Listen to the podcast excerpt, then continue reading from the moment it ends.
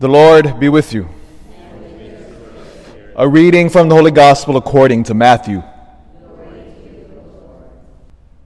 When Jesus entered Capernaum, a centurion approached him and, pro- and appealed to him, saying, Lord, my servant is lying at home paralyzed, suffering dreadfully. He said to him, I will come and cure him. The centurion said in reply, Lord, I am not worthy to have you enter under my roof. Only say the word, and my servant will be healed. For I too am a man subject to authority, with soldiers subject to him.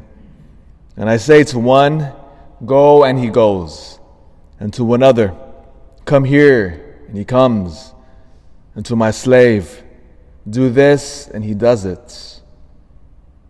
When Jesus heard this, he was amazed and said to those following him, Amen, I say to you, in no one in Israel have I found such faith. I say to you, many will come from the east and the west, and will recline with Abraham, Isaac, and Jacob at the banquet in the kingdom of heaven.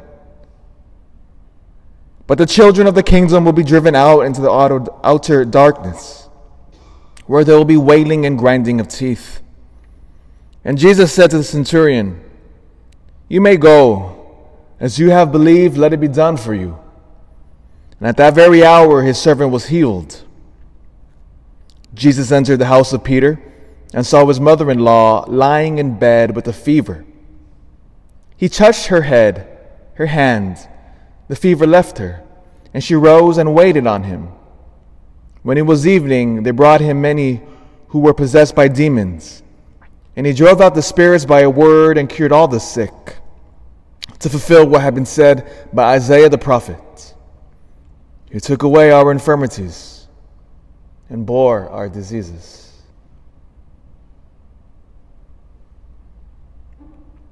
The Gospel of the Lord.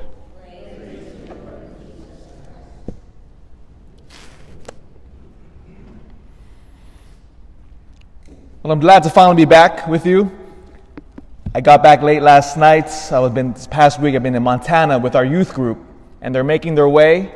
They're driving back today, so pray for the youth. They're on their way back at a long. It's been a long week of working and praying, and of course, that long drive all the way back from Montana to California. I ditched them and I, and I took a flight straight over here, so it was good. But it was a powerful, powerful week.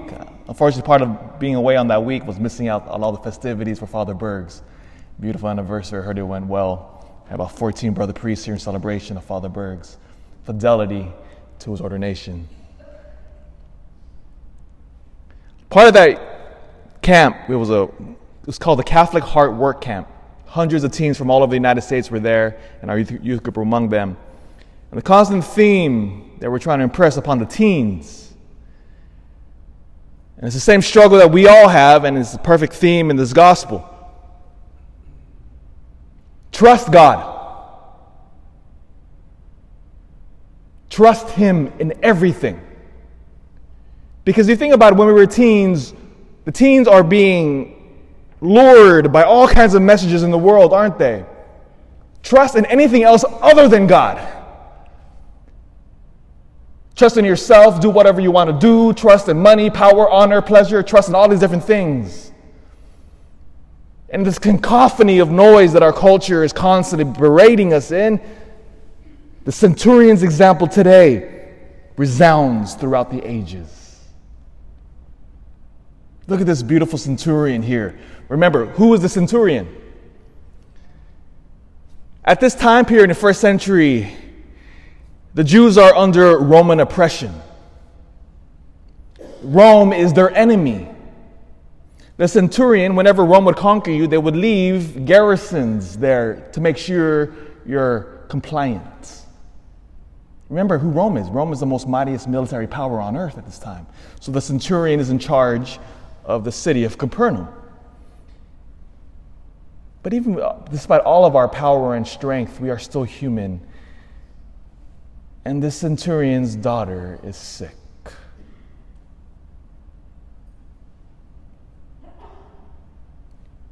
He goes immediately to Jesus. This pagan, he's not a Jew. And he goes to Jesus, Jesus, heal my daughter. Again, the cry of humanity. And he says, Jesus, and Jesus is about to go to see his daughter. He says, No, no, no, no, no, Jesus. Just say the word. All you got to do is say that word, and my daughter will be healed. There's no need for you to come to my house because I have, I'm not even worthy for you to come into my house. I am a centurion. I give orders to, to, to my subjects, I give orders to my soldiers. I don't want to give orders to you.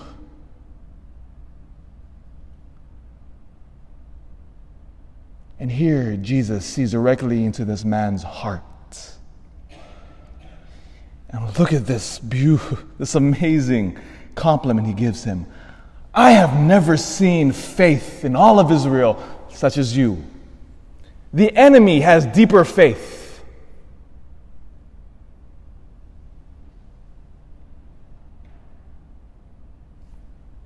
So utterly baffled and amazed and praised is the faith of this enemy that his response should sound familiar to us as Catholics, shouldn't it? Because the fidelity and the trust of this enemy of ours is what we all say before we receive the Lord in the Holy Eucharist. I am not worthy to enter under, Lord, I am not worthy for you to enter under my roof. Only say the word, and my soul shall be healed.